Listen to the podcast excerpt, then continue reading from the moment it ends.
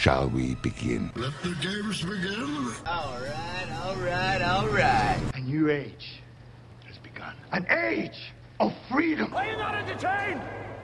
Are you not entertained? Get to the chopper! This is going to be quite a ride.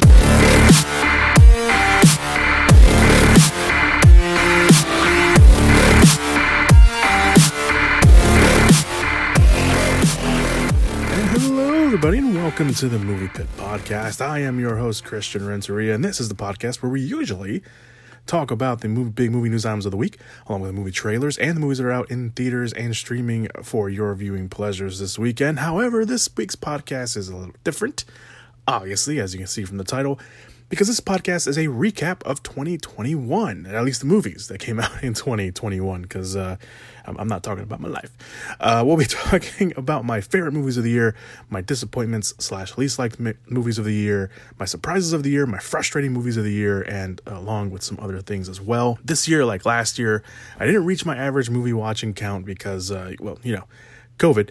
Uh, and uh, well, it, also if you follow the page, uh, my Twitter page, the for the podcast, uh, you know that for Christmas I got COVID. Um, so uh, technically before Christmas, so I had COVID on Christmas, but I didn't get it on Christmas. Um, anyway, uh, let's talk about some movies. For clarity's sake, I did see and watch uh, 80 new movies this year. Uh, I won't be talking about all of them, obviously, because we'll be here uh, forever. Uh, but before we get to the list, I do want to point out movies that I didn't get a chance to watch that I really wanted to watch that probably would have made the list at some uh, one of these lists um, by the end of the year. So if you're wondering, hey, where's this movie? Why are you talking about it? It's probably because I didn't just didn't get a chance to watch it. Uh, so those movies, I have a lot of I have a lot of these movies. Uh, so I have Malcolm and Marie, News of the World, Cherry, Cruella, Spyro, Pig, uh, Spiral. Not I don't know why I sound like I said Spiral. Uh, Spiral, the the the Saw movie. Uh, Pig at the Night House, No Sudden Move, Riders with Justice, Zola, Demonic, The Last Duel, The Harder They Fall uh, Titan, The Power of the Dog, uh, Nightmare Alley, which coincidentally I was that's the day that I tested positive for COVID. That I was going to go to the movie later, uh, or I was going to go to the movie later that day, and then in the morning I went to go get tested because um, we got a call that uh, I might have uh, been in contact with someone that was positive. So I went, and uh, it was the case. So didn't get to see Nightmare Alley. I also didn't get to see uh, Kingsman or The King's Man. Uh, that was we had rented out a, a theater for Christmas, and uh, obviously because I had COVID, I couldn't go. So yeah, so that was that. That's all on the list. Uh, unfortunately, uh, these are movies that just missed the list. These are movies that I did watch that uh, I just couldn't. I couldn't really, really find a place for them, and really thinking about it, I probably. Um, wouldn't want to put them on the list anyway. Um, they're just, you know, they're they're good. They're just, you know, movies that just didn't, you know, quite make any of the lists. Uh, Antlers, Werewolves Within, Raging Fire, Luca, and Army of the Dead. Uh, I think I didn't put Raya on the Last Dragon. That was also another notable movie that um, didn't quite make the lists. All right, so let's just get to the first big uh, group of movies because I feel like this is going to be a long podcast. Uh, I might have to record this in two parts, but uh, here we go. Uh, so, the first big group we're going to talk about is what I like to call the undecided movies of the year. Uh, I created this uh, category, this list, a couple years ago for myself because these are movies that I want on a list, that I definitely want on a list, but for whatever reason, I don't know where to put them. Uh, so, this is where that kind of comes in. by the way, every movie on the list is in alphabetical order. So don't think because a movie's first or last in the order that I talk about them in is that's that's the order they're in. That's just how it works uh, alphabetically. Just for clarity's sake and just you know to keep things fair, I use I did used to you know put movies like you know in order, uh, but I stopped doing that because it just it became really hard. All right, uh, so the first undecided movie uh, of the year that we're going to talk about is A Quiet Place Part Two. Uh, I, like many, was blown away by uh, A Quiet Place. It was a it was a full experience that I, I don't think many believed was possible, and quite frankly, would never be replicated. Uh, that is until, of course, John Krasinski, who wrote, directed the first movie, also starred in it. He also has a, a small role here, uh, or makes a small appearance at the beginning of this one because it's a it's a flashback sequence. before the events of the first movie, uh, he decided to make a sequel. Uh, so, unfortunately, A Quiet Place Part 2 is one of the many movies that, of course, was delayed due to the pandemic. I don't think um, it's hard to say, rather, that um, the, the results uh, of watching this movie in a theater compared to Paramount Plus or video on demand, which is how I watched it, was, you know, uh, changed your experience of the movie. Because A Quiet Place definitely uh, probably benefited from watching it in a big screen and a theater with a bunch of other people who were trying to be quiet, you know, because they were afraid to make a sound like the characters in the movie. I think um, it was also, you know, the same effect for A Quiet Place Part 2. So, I, again, I was one of the people that waited until it dropped on Paramount Plus, And let me tell you, it was a very different experience watching it at home in the summer with the blinds covered up and the air conditioner on at full blast because it was hot as hell outside and you having to turn up the sound system because you needed to drown out the air conditioner and even I knew it was too loud at some point where it was too disruptive so the experience aspect kind of ruined from watching this movie. It also doesn't help that some of the characters, especially in the beginning of the movie, whisper a lot. So, uh, movie wise, storyline wise, the sequel does try to expand the world a little bit. Uh, it picks up where the first movie left off. The Abbott family leave their home and run into Cillian Murphy's character, who in the flashback sequence I mentioned earlier, they interact with a little bit. Um, and of course, you know, they're trying to survive the monsters and, and, and the world that they are now living in. The movie does shift its focus more on Millicent Simmonds' character, uh, Regan, uh, who goes off to find a source of an odd uh, broadcast playing on the radio. Uh, Simmons was pretty much a breakout in the first movie, so it was really smart for them to make her the focus of the movie and then pairing her with Murphy's character, who is pretty much always good in anything he does. And made for a great kind of odd pairing character wise uh, on this kind of pseudo uh, Trek movie, um, you know, again with monsters and, and other dangers of the world that they live in. At the end of the day, though, it, it, it, was fun. It was fun being back with these characters and seeing where they went after dealing with the first movie. Um, I heard someone describe, I forgot who it was, but I heard someone describe the sequel as a DLC, uh, which if you play video games, you know, that's downloadable content. And I, I feel like the, at the time when I heard it, it, it was a little harsh, but I kind of, you know, looking back at it as I was putting this list together, excuse me, um, it's hard not to disagree with that, uh, which is I think why it kind of it ends up right here on this uh, on this uh, on this you know particular group uh, of of the lists. Uh, so the next movie on the undecided movies of the year, Candyman. If you want to talk about there was a lot of decisive films uh, this year, especially if you you know you venture into film Twitter. this one was one of them. This was a very div- divisive film. Uh, Nia, of course, directed by Nia DaCosta. Uh, Jordan Peele produced the movie. Uh, it's a spiritual sequel to the first movie, uh, the, the, you know the old movie. I didn't get a chance to watch it in theaters, so I, I missed the opportunity to kind of hear and experience what an audience watching this would be like. I watched it at home uh, afterwards, and instead, like I mentioned, I just watched it at home, and I was just hoping that the movie wouldn't be wouldn't let me down considering you know i at that point i, I hadn't seen too much of the discourse and reaction online but i had seen enough of it where if i kept you know going down that rabbit hole it definitely would have affected my my experience watching it. So here's the thing. I, honestly even to this day and you know going back and seeing some of the discourse of it and seeing you know the movie pop up on some people's end of the year lists i don't really have still a full opinion on candyman on one hand, I see the approach they were trying to make with race and culture and everything else that they, the themes in the movie that they were trying to do. But on the other hand, you know, they're also, you also have to tell this, you know, uh, and try to make a horror thriller movie based on a character that still scares the crap out of people to this day. And as a horror thriller with some body horror in there as well, Candyman is so, so effective. The kills are pretty good, but there's one particular out of place why is a scene in there uh, bathroom scene with that that's in the trailer um, and it involves zero characters that have any connection to the main story or, or characters besides the fact that we see one of the the girls in, in, that scene earlier in the movie.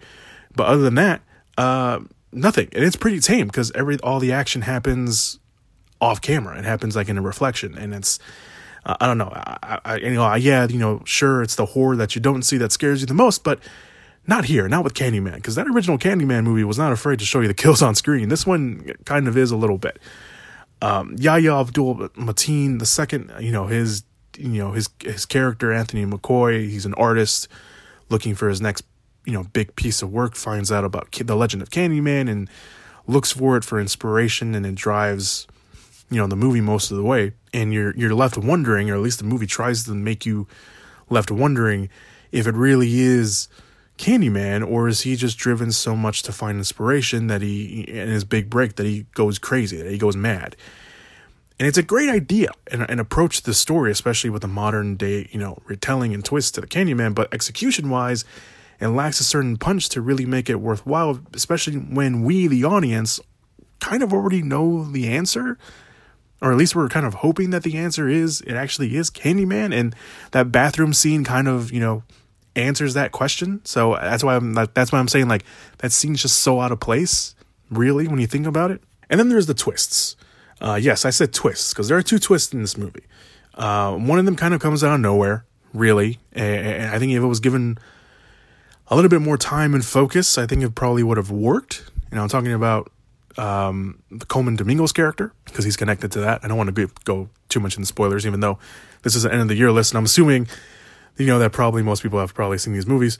Uh, but the other one is the main twist, uh, which is um, connected to Yahya Abdul Mateen's character and a returning character that I think if you if you just accept it, then I think it works. But at the same time, I think if they leaned into it a little bit more, instead of just being like, "Oh, you know, this is this is it. Um, I think it would have worked. So okay, I guess I got I guess I got to talk about it.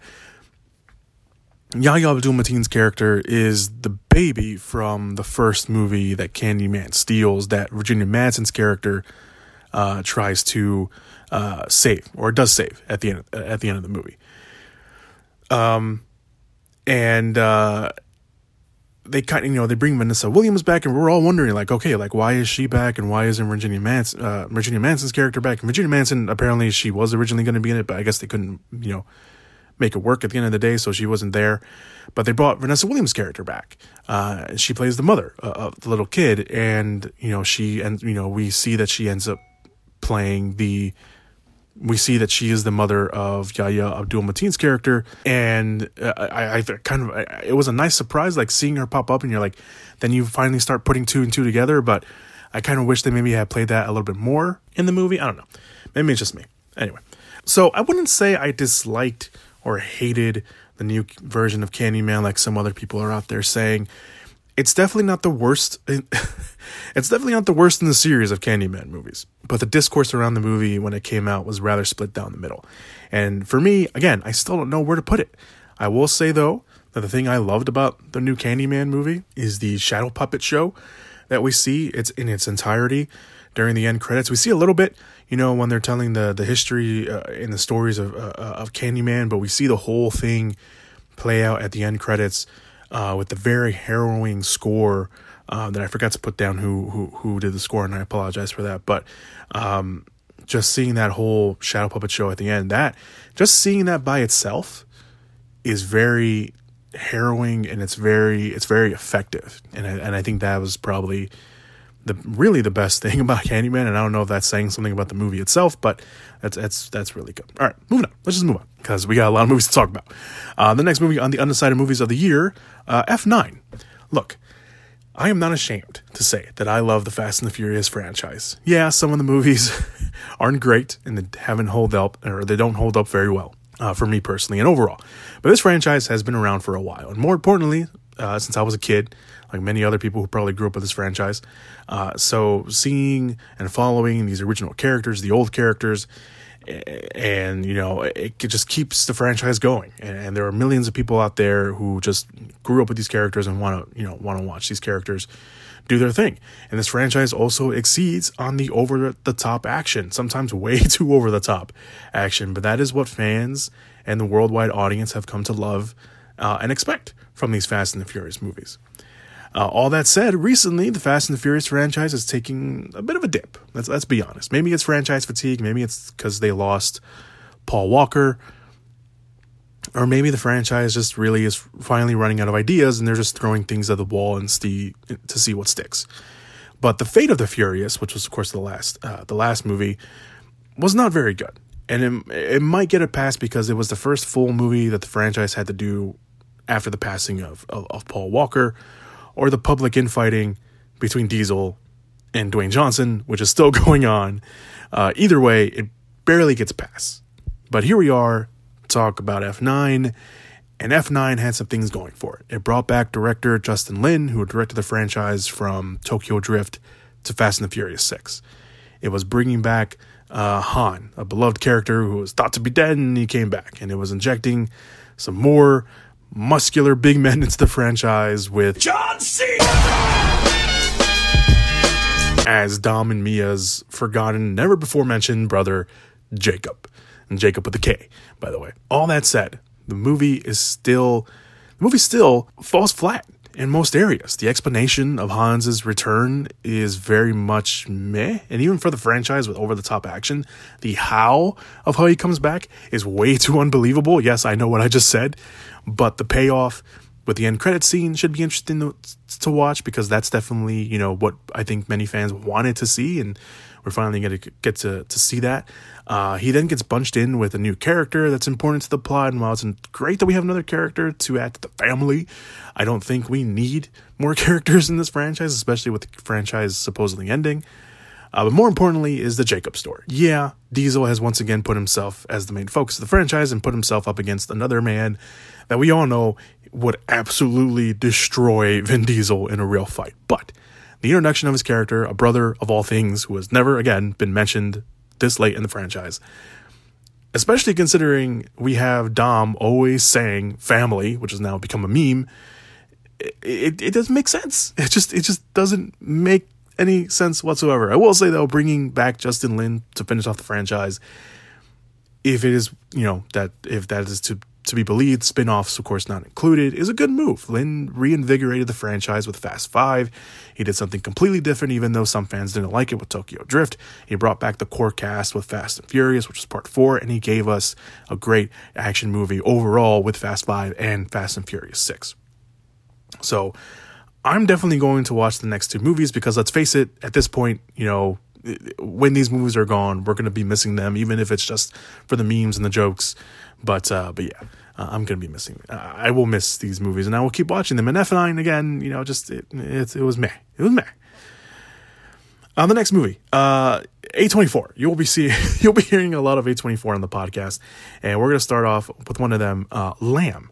It's the movie with Noomi Rapace. She plays uh, one half of a married couple on a farm in the middle of nowhere in Iceland who mysteriously get a lamb that's not just a lamb. No, no, no. It is a half lamb, half human baby.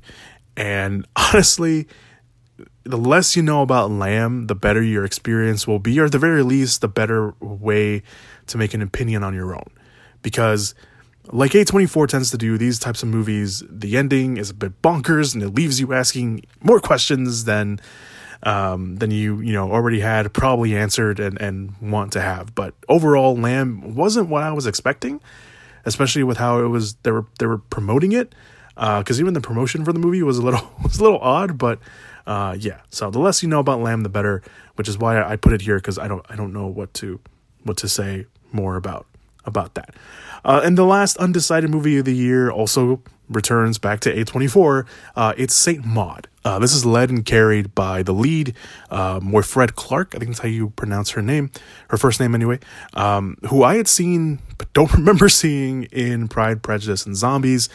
So I consider this my first exposure to her, really, and it is something else. Clark's Maud is a hospice nurse with a troubled past that left her to be outed and deal with the trauma herself. She then gets a new patient because she's working freelance now as a, uh, a new patient with uh, who is a former dancer, uh, played by Jennifer Ehle. And the two start up what looks to be friendship, but then it turns into kind of a more one sided thing. And Maud thinks that she needs to save Elle because Maud, as you learn throughout the movie, is very uh, devout in her beliefs and her in, in her faith and Maud Saint Maud is a is a great character piece and definitely something that you can really and I've seen people dig into and write multiple articles about whether it be about faith, whether it be about trauma, whether it be about um, any anything you know far in between that you see in, in the movie. And for me, it really was just seeing how far deep Maud goes and where it was all leading to. And that final act of the movie is something else. And it's I still think about that final act in the movie, and I still think about those final ten seconds of the movie. Anyone who has seen Saint Maud and has you know told you, hey, check out this movie out, those final 10 seconds, that final minute of the movie, you're going to be talking about her for, for days. And I still think about this movie every now and then as well, because those final 10 seconds in the movie will stick with you and it will stick with you for a while. That said, the movie really just kind of felt sometimes like a build up for that final act and, and those final 10 seconds, because besides these psychological aspects that the movie, uh, that, that, that, yeah, that the movie does, you're going along with it and Saint you're going along with it. And and Saint Maud had me kept you know kept me asking uh was what I'm trying to say what the hell is going on and why is she doing that and then it led me to think that I, if I really ended up liking the movie uh and it's just yeah it's just that's what Saint Maud did to me uh when I watched it and I watched it at night and I was like I don't want to close my eyes because I'm gonna be thinking about what happened uh so yeah there you go. All right, those are my undecided movies of the year. Let us move on to the next list, which is my frustrating movies of the year. So the first movie on the frustrating movies of the year, Halloween Kills. Oh, Halloween Kills. Look, I don't I'm not going to jump on the bandwagon of hating the movie because I honestly don't know what to think or feel uh, still about the movie. Is it a step down from Halloween 2018? Yeah. It kind of is. But say that Halloween Kills is the worst movie of the year or even the worst Halloween movie ever, come on. No, that, no, no. Uh, one of the problems with Halloween Kills is that uh, while it tries to explain, uh, or not explain, expand rather, the town of Haddonfield itself to be a real place and not just some random small town that Myers, you know, killed Laurie's friends in, it's a town uh, that has felt the legacy of those killings and is trying to move on, or from the looks of it, kind of has, or at least they're trying, or at least they're really good, rather, uh, uh of trying to hide it publicly. That is, a, uh, you know, until Myers comes back into town and takes out years of suppressing urges to kill people and kills a bunch of people in the most brutal, brutalest way possible. Uh, the thing that um, the thing is that it doesn't really work because besides the mob of Thomas people, the only residents that we get to know are the legacy characters or you know the survivors of Michael Myers as the movie you know labels them as, labels them as. And even then, the legacy characters are mishandled uh, in such a way that you really feel like they just wanted to connect with the John Carpenter classic even more instead of doing something interesting or fun with those characters. And I don't know if it would be considered a problem if, uh, but I, I did see people saying that they also didn't like uh, Jamie Lee Curtis's Laurie was basically sidelined uh, for the whole movie and, and, back in the hospital like in Halloween 2. And, while it does, you know, suck to see Curtis out of action, considering she went toe to toe with Michael Myers in the last movie, you know, she also got stabbed, and the movie takes place pretty much immediately after the first movie, so it would make sense that she, you know, would be out of commission a little bit. Um, Allison, the character of Allison, Laurie's uh, granddaughter, played by uh, Andi Matichak. Matichak, I, I, forgot how to pronounce her last name. Uh, she has that determined drive, you know, that final girl drive, but the writing for her character is kind of lacking. It's really doesn't make any nothing that she really does makes her, her character pop. Uh, Judy Greer's character, uh, Karen, which many people have opinions on after this movie came out, uh, especially with where she ends up in the movie, is involved in a storyline that I get why they have it in the movie. You know, it's you know the idea that this other uh, patient is running loose in Haddonfield, and you know he gets mistaken for Michael Myers, even though every time they, you know, they try to show Michael Myers on TV, you know, they they show us. I'm assuming people probably know what he looks like at that point, and that's another problem. That's kind of like a little, you know, if you really dig deep into Halloween Kills, like wouldn't people know what he looks like? Wouldn't the townspeople want to know what you know this guy looked like after all these years? Whatever. But um, I get why they have that storyline in the movie, and but it, at the end of the day, it kind of just it ends, and they're like, "Oh, Anyway, uh, let's move on. So that just, you know, I just feel it's kind of weird. And again, considering where her character ends up, it's like, why give her, you're just giving her more to do. Yeah. But at the same time, it's like, why, why'd you gotta do that to, to her character? Um, so I, I, I don't know. Um, the humor injected in, into this movie, you know, the first movie had some humor, of course, you know, you had Danny McBride and, and, uh, coming in and, you know, uh, director David Gordon Green has, you know, some, some, uh, experience with comedy as well. So the humor injected into the mo- uh, movie is mainly from big, the characters of Big John, Little John, which again uh, were characters that some people, you know, uh, were questioning why they, these characters are in the movie, um, and had people divided. And considering how brutal Michael is to them, uh, and in the movie itself, it, you know, having them in the movie does give the movie a bit of a break. You know, it gives the audience, you know, some room to breathe. And of course, it's a horror movie, and people gotta die, and you know, just don't get too attached if you end up loving those characters. Just, you know, just say. Uh, honestly, Halloween Kills, it, it is kind of a bit of a letdown uh, from some of the writing to the characters, the story choices, especially the big one revolving around Michael.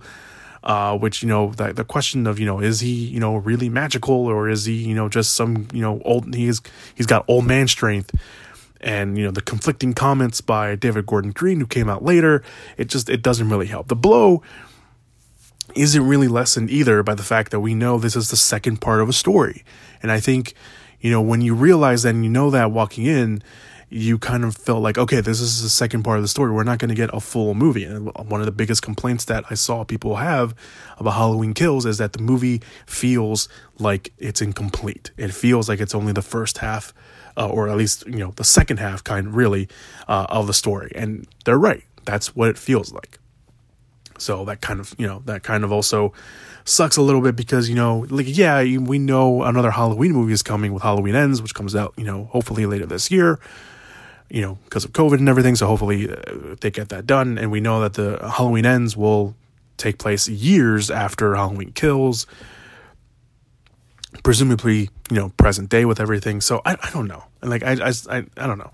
Uh, I know, you know, there's a lot of negative stuff that's been said. I, just to bring some positivity into here, uh, I love the flat the, the flashback sequence, and I think everyone agrees that the flashback sequences in uh, Halloween Kills are the best part. They got everything down from the original mask, the costume, the coloring, the the the on set, uh, the crew member who looked a lot like um, uh, why am I blanking on his name?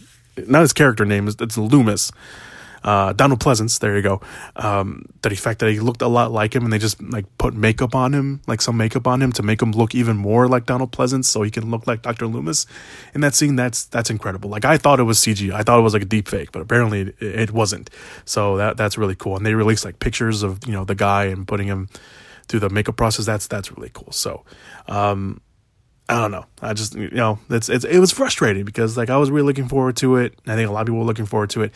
I think if you want to put a letdown, if there was one movie that I had to say let let me down this this year, it, it probably was Halloween Kills. Uh, moving on to the next frustrating movie on the list, uh, Paramount uh, Par- Paramount Paranormal Activity Next of Kin, which you can watch on Paramount Plus.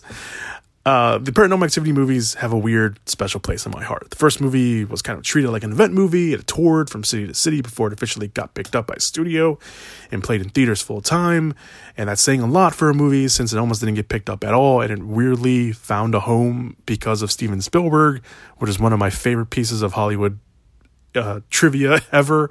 Uh, the best way to describe how the movie was, of course, uh, was it's it was pretty much at that point a modern day take and approach to the Blair Witch Project, the, the the found footage movie aspect of it all. Both extremely low budget with no name actors, with pretty much one or big iso- isolated setting and a few camera tricks and, and you know a script that wasn't. Uh, or a story that wasn't too scripted, that it was pretty much, you know, characters improvising and made the characters more believable. And it worked. It really did. I know, uh, you know, we know better now that Paranormal Activity was a movie and, you know, these characters are okay and stuff. But back then, you know, it, it kind of had that same essence, that same feeling of, of the Blair Witch Project. So anyway, uh, the franchise opened up. The, the, possibilities were endless. The movie was made like on a nothing budget and made millions and millions of dollars. And they made an equally great sequel, a horrifying sequel at that, updating and introducing what would be the lore of the franchise. The third movie went back in time giving us more scares. And, and this, then the series kind of took a dip after that. The fourth movie felt like it was going away from the core characters from the first three movies and then kind of rounding them back in a kind of ham fisted way. The fifth installment, the marked ones, tried to go another uh, different route, adding a Hispanic twist to it, which was a very nice touch, and it kind of you know was the better of this. The, you know, I thought you know it was probably going back to having these movies be really good, and then they made the Ghost Dimension, and um, yeah. Ghost Dimension is not good, guys. It's it's it is not good. Uh, so when the news came out that they were making another one, I was hesitant because you know again the Ghost Dimension wasn't very good, but uh, I heard that it was going to be a restart, so I allowed myself to get a little optimistic, and mainly due because uh, who was attached, Christopher Landon was coming back to write the to write the movies. He had been with the series since part two, all the way to the marked ones. It was directed by William Eubank, who directed the uh, underrated, I don't think talked about enough, Underwater, the one with Kristen Stewart that came out a couple years ago. And it kept the found footage style because, you know, it's the trademark of the series, so that was fine. Gone were the original characters and was back to kind of telling an original quote unquote story with new characters and, and, and new dread and whatever, you know, you wanted to put in front of it. However, it still wasn't enough to push the franchise or even the subgenre just a little bit further.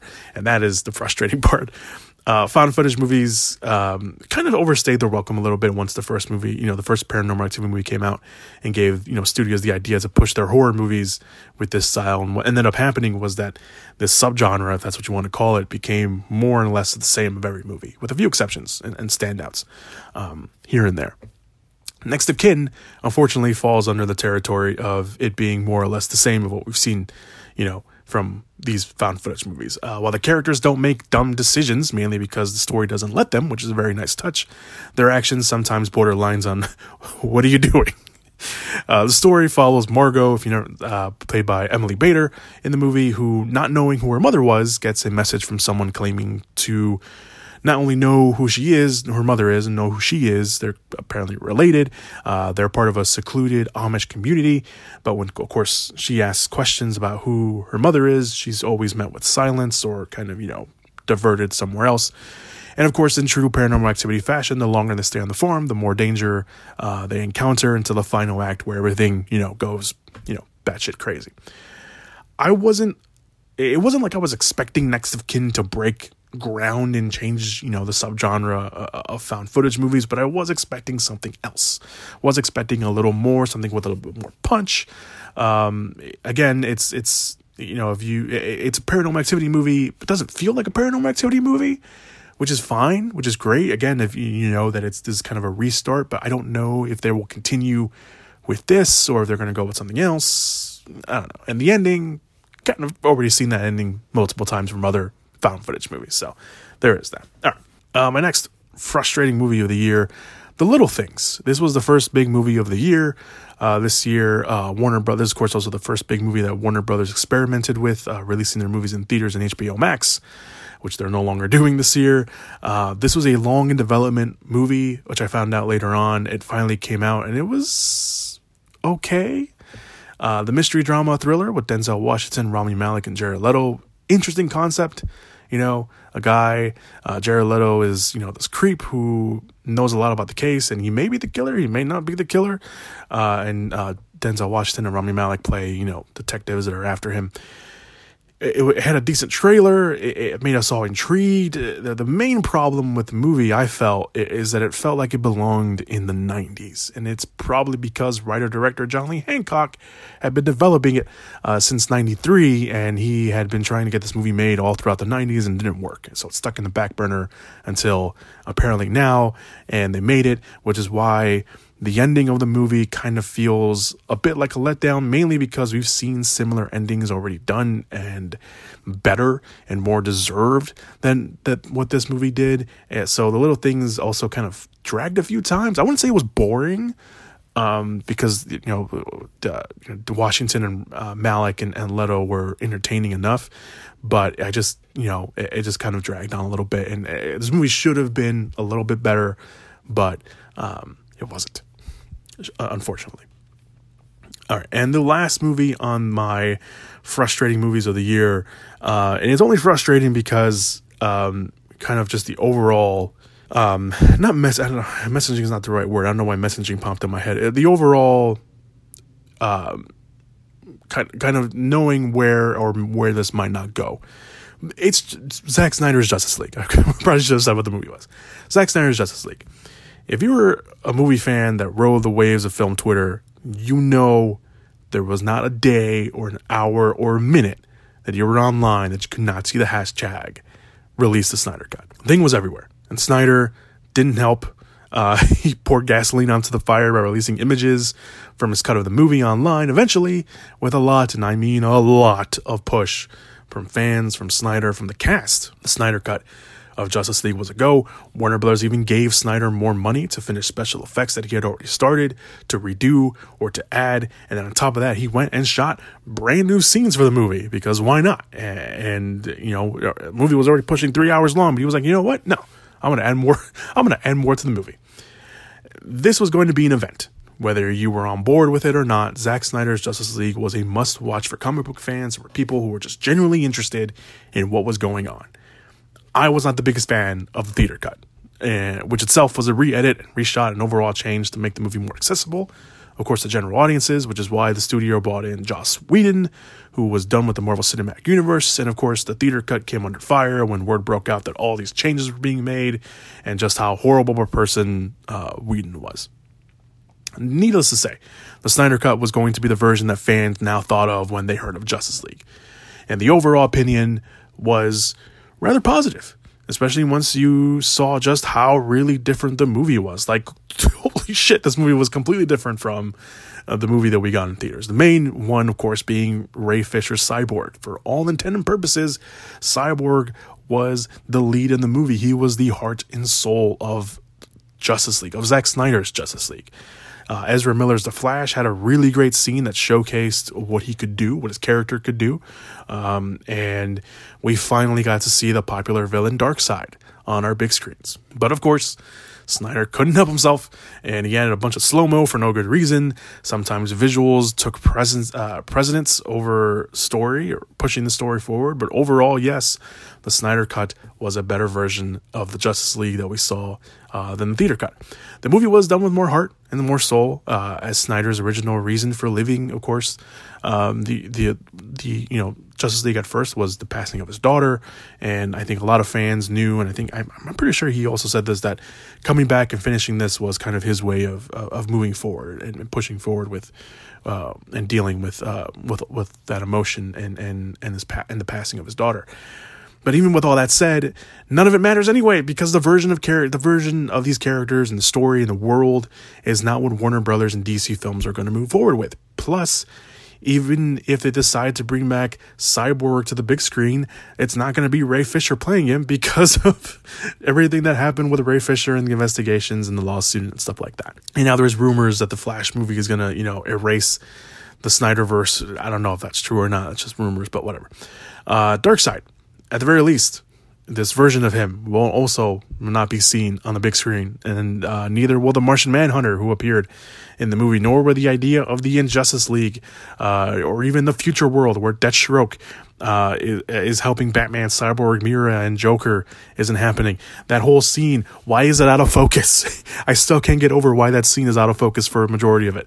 Um, anyway, the idea of seeing Zack Snyder's Justice League was cool, and the push for it worked miraculously. It worked, but the end result is just disheartening and, for not since we won't see these versions of the characters again because they're they moved away from that version of the DC uh, of the DC universe. So yeah, that that kind of sucks. So those were the frustrating movies of the year. Let us move on to the dishonorable mentions and my least like uh, disappointments of the year. Uh, so the first dishonorable mention we're going to talk about is the Hitman's Wife's Bodyguard. Uh, I'm probably one of the handful of people that really enjoyed the first movie. Uh, I knew that I, I never knew, rather, that I needed Ryan Reynolds and Samuel L. Jackson in a pseudo action buddy comedy where they basically hit and swear each other or at each other for for two hours. Motherfucker, I will bust a cap in your ass if you don't give up that wheel. Have you ever said please or Please, motherfucker! Why are we always yelling? Get out, fucking So I was pretty excited when the sequel was announced and that Sam, uh, Sam Hayek's uh, equally mouth, foul-mouthed character would be returning. She plays the, of course, the the, the wife. Uh, the trailer delivered on the chaotic fun the first movie had, and seeing Reynolds, Jackson, and, and Hayek on screen together was definitely going to be a treat. Uh, unfortunately, that wasn't the entire case. The hitman's wife's bodyguard doesn't really doesn't really have the same charm from the first movie. Uh, it wasn't just because there was another character to bounce off of. It just there was just kind of something missing from the movie that that was a little disappointing, and rather uh, you know, than you know trying to force something or anything like I don't know. Just it just it just you know it felt like it was missing something. And uh, thankfully, the chemistry between the cast is great for the most part. But I just I don't know. It was just it, it was it, it just wasn't as good. I don't know. Uh, the second dishonorable mention is The Reckoning. Uh, when I found out that Neil Marshall, the director of Dog Soldiers, The Descent, and, and episodes of uh, Game of Thrones, was going back behind the camera with uh, with a medieval movie at that, I was pretty excited because I, I'm a huge fan of Neil Marshall and and the stuff he's done. And um, then I watched The Reckoning, and the movie isn't horrible or bad per se. it's definitely not what I was expecting from Marshall, considering his past movies. Um, the movie ha- uh, the movie follows uh, Grace, who is played by uh, Charlotte Kirk, who I found out was Marshall's fiance and also co-wrote the movie. Uh, she was also the, uh, you know, if you look her up and you see all these stories about uh, some some scandal with her and some executives that that is her. But uh, her character Grace is falsely accused of being a witch after the death of her husband, and um, she goes on the trial. And one of Marshall's uh, favorites, uh, Sean uh, Pertwee, I think that's how you pronounce his last name, co-stars as a priest who specializes in curing, quote unquote, curing women from their hold on the devil, and is assigned to Grace's case, and is paired with a mysterious woman who shares uh, his uh, no mercy like way of completing their missions. Uh, Kirk, uh, like I mentioned, who co-wrote the movie, she does a decent job with the material and the role. Uh, obviously, she co-wrote it, so you know she you know had a pretty good grasp of who the character was. Uh, but I don't know, just the movie, it kind of it holds your attention for the most part, and then it kind of loses it, and then it gets it back, and it does that too often. And I, I just that's kind of why I think that's kind of why I felt you know a little off by by the reckoning. Um, again, the movie isn't horrible. It's not it's not bad, but it just wasn't something that I was expecting from, from Marshall, considering what he's done beforehand. Um, Hellboy, of course, not included. Uh, although I don't blame Marshall for for Hellboy. Um, but uh, moving on, so let's talk about my uh, disappointments slash least liked favorite movies of the year. I think both of these are just my least liked favorite movies of the year. Uh, I'm not gonna say my worst movies of the year because I'm pretty sure there's something worse out there that I haven't watched. So these are the movies that I just I just didn't like. Um, Chaos Walking.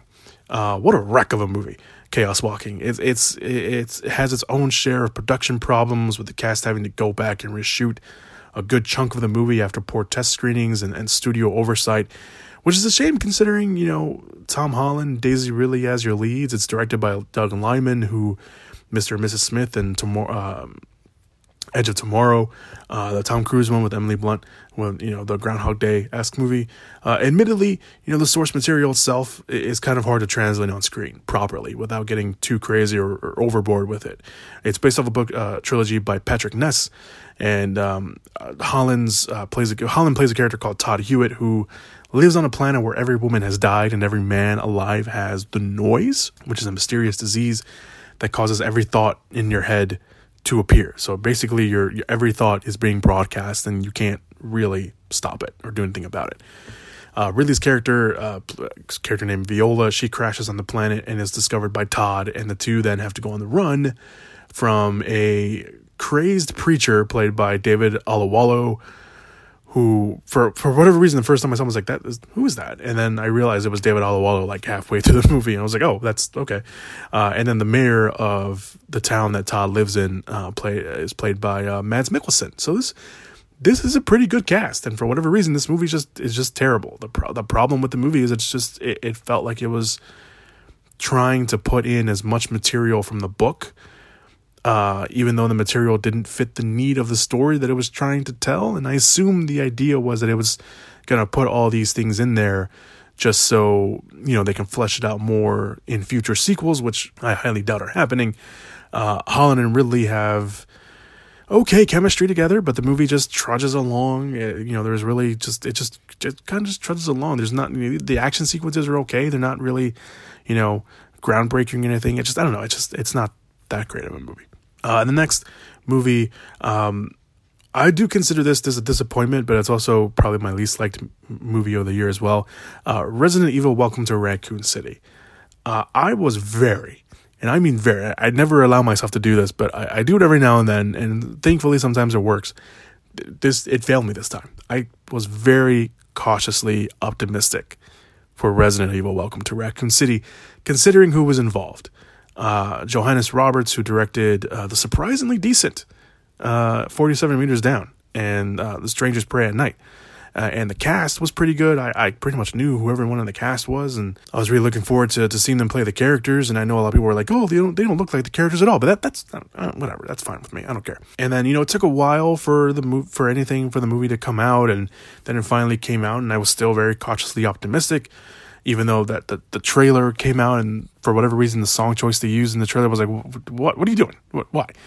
Um, but welcome to raccoon city had a good idea. It's set in the 90s it's based on the first two video games. I think they even brought in some tidbits from um, code veronica in the movie and they put the focus more on the horror than the action. At least that was what they promised. However what we ended up with was a very slow paced, sometimes boring, and I, I don't like saying that about movies, but sometimes boring new adaptation of Resident Evil. The movie mainly focuses on Claire, played by uh, Kaya uh, Scodelario from Crawl and the Maze Runner movies, who returns home to Raccoon City. Here it's a small town that's completely been taken over by the Umbrella Corporation, kind of on the eve of everyone leaving, pretty much. Uh, Claire gets information that something is happening to the town and goes there to warn her brother Chris, played by Robbie Amell, who's a police officer. The other focus is on the other uh, police officers at, at, that are left in Raccoon City. Uh, we have Chris, we have Jill Valentine, played by Hannah John Kamen, Albert Wesker, played by Tom Hooper, uh, or Hopper, sorry, a rookie, Leon Kennedy, played by Avan Jogia, uh, the chief, uh, played, uh, played by Donal Logue, and others who respond to the incident at the Spencer Mansion. So we do have the Spencer Mansion in, in in the movie. Honestly, I was really hoping that at, at least this movie would be decent. That was my only hope for the movie, that it would at least be decent. And it didn't have to be good, it just had to be decent. And one I ended up with was a movie with no real fleshed out characters or characters that literally added nothing to the movie or the story overall. Like why is that character there? Why why is that character why did that character do that? That's so dumb. There's a one point where it's supposed to be a character that knows everything that's happening and then lets something happen to him, which is so stupid. Uh, the horror of the movie was very subpar. It was barely scary at all, and the action sequences were pretty weak to tame. It made the action in the Resident Evil movies, and the Paul W. S. Anderson movies, look like masterpieces. That's how bad it is.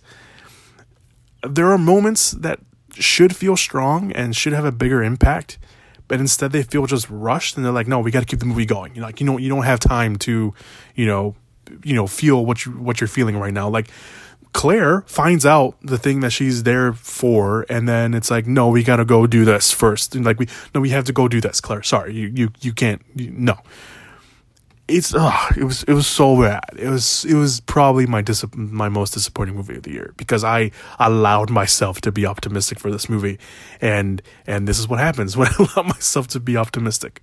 Okay, Ugh. moving on. Let's move on to the surprises of the year. Let's let's move on to something that surprised me. You know, surprised me that was actually very good, or at the very least, more better than I thought it would be.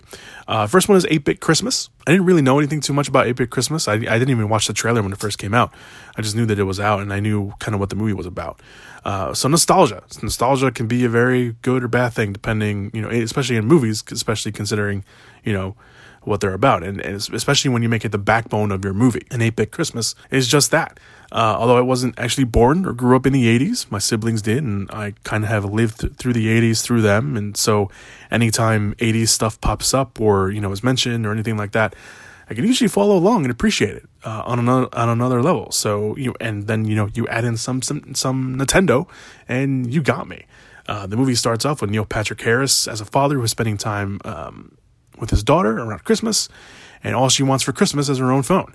And uh, you know, when they go to his childhood home, and, and, she's you know still trying to you know ask for it, and he wants her to stop asking. He tells her the story of how when he was a kid, all he wanted for Christmas was a Nintendo.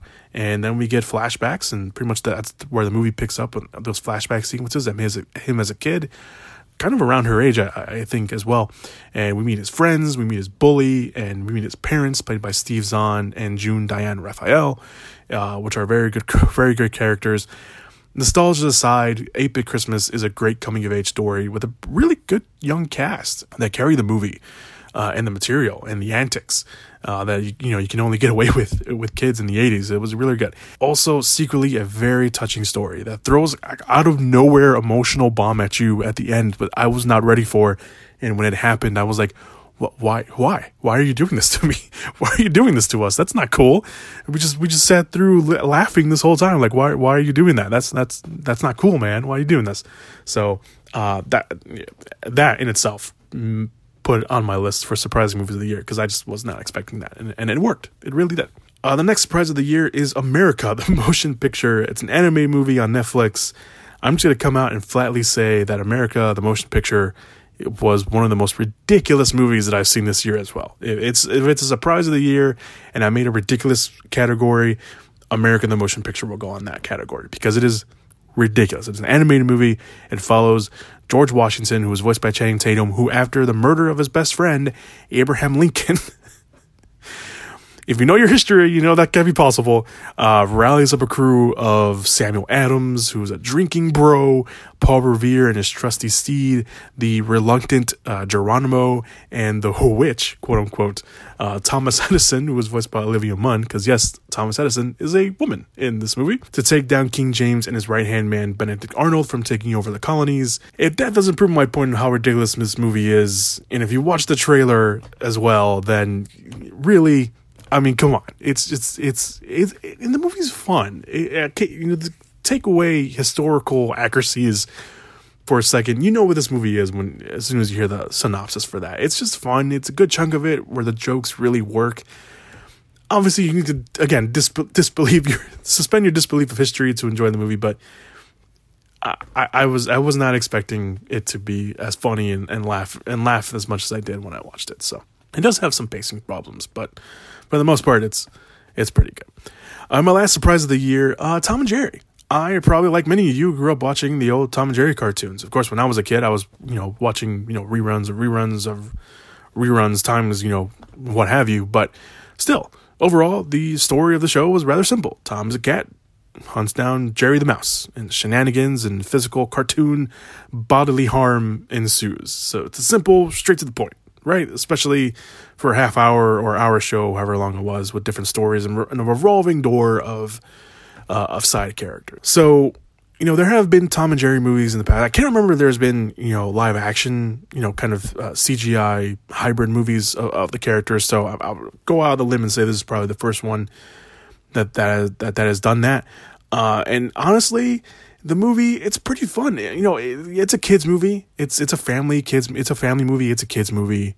Um, I wasn't expecting it to be the greatest thing ever. Um, and it's not the greatest thing ever. It, it, really isn't. But it's it's still a lot of fun. You know, story wise, you know, Tom and Jerry have left the suburbs and they go to New York City not knowing that each of them are there until, you know, a chance meeting at Central Park. And then eventually Jerry moves into this very high scale hotel and Chloe Grace Moretz's character, who is one of the human characters, uh, she plays a character named Kayla, who tricks the high scale hotel into hiring her off, you know, false pretenses. And she hires Tom to get Jerry. And all this is taking place while the biggest wedding in the world is being planned to take place at the hotel. And of course, yes, shenanigans and cartoon physically body harm ensue. Um, the whole, you know, hot live action CGI hybrid movies, they usually don't really work for me most of the time, uh, mainly because, you know, kind of the uncanny valley aspect of it all. Uh, some of them really work. Some of them, you know, are very seamless and stuff like that. But when it's, you know, very apparent that it's a cartoon and not, you know, like just like the CGI creation, it kind of just takes me out a little bit. But overall, I mean, it's a Tom and Jerry movie. It's it's it's fun. It's a mixed bag of like like the human story is like a mixed bag. Michael Pena's in there. He plays Terrence. He plays a character was probably the highlight of the supporting cast as a manager of the hotel who doesn't fully trust Kayla, and you know he's Michael Pena kind of you know doing a voice and stuff like that. So it's it's Michael Pena also. Is it a perfect movie? No, it's it's not. But you know I wasn't expecting at the beginning of the year to be like Tom and Jerry is going to be good. It's going to go on one of my lists at the end of the year, and here it is. It's in my surprises. So all right, so those are my surprises. We're going to stop and we're going to move on to my honorable mentions. All right, so the first honorable mention we have here on the list is Black Widow. Uh, Marvel finally got around to making that much wanted Black Widow movie. Unfortunately, it happened after the death of her character in Endgame. And in universe wise, it happens in between the events of Captain uh, Captain America: Civil War and Avengers: Infinity War. But then uh, we get that very uh, last post credit scene that jumps to sometime after the events of Endgame. Again, not bashing. I, I love the MCU. I'm just making sure that everyone gets the timeline. That of course led to uh, to Hawkeye. Uh, yes, uh, while the movie itself is a bit late the overall experience of Black Widow still holds pretty strong. Uh, I think this was the last movie review that I did uh, a while back ago. Anyway, I did the Spider-Man uh, No Way Home review uh, not too long ago, a few weeks ago. Uh, maybe it was just because we'll never see Scarlett Johansson play the character again, or maybe it was because this movie was hyped up uh, more because of the pandemic that we just wanted to see the new MCU movie coming out because this was the first MCU movie after the pandemic. Either way, Black Widow was kind of fun. And at the very least, it was a decent movie, a, very de- also decent solo outing for Johansson for the character because we never seen her by herself. She's always been in a group. The action was pretty pretty spot on. You know, even the you know uh, you know finale uh, CGI battle in the sky. It was a contained story that didn't really need to fit into the wider scope of the MCU. It had a great supporting cast, of course, with standout Florence Pugh as Yelena, um, David Harbour as uh, the Red Guardian, and Rachel Weisz as uh, Melina. Even though Weisz didn't really have too much screen time and wasn't given a, a lot of um, stuff to do compared to the other characters. We had that great opening scene, um, opening scenes rather, I should say. You know the the that was set in the past with the escape, and then the opening montage with the cover of uh, "Smells Like Teen Spirit" playing over the fake home videos and and the videos of the Red Room. Uh, and everything else, a haunting way to start off a Marvel movie. Not what I expected at all, and that's immediately stood out. Uh, you know, making it a standout for the for the rest of the movie, and you know, showing you like, hey, we can do different movies. It's not just you know all these loud comic book movies. Uh, I really don't have too many things to say against uh, against Black Widow personally. I think the movie could have used a, a, little bit of a punching up, which I talked about in my review. Uh, villain wise, I know a lot of people had to say or had things to say rather about Taskmaster, uh, who was a fan favorite in the comics and one of the people that were looking forward to, to, to seeing in the movie. And but um, I think what they did with the character and the story they were trying to tell in Black Widow, it made sense for the changes they made to to the character. So, but yeah, Black Widow, not too bad. That's why that's why it's here. Uh, my next honorable mention is Dune. Look, you either really like Dune or you didn't.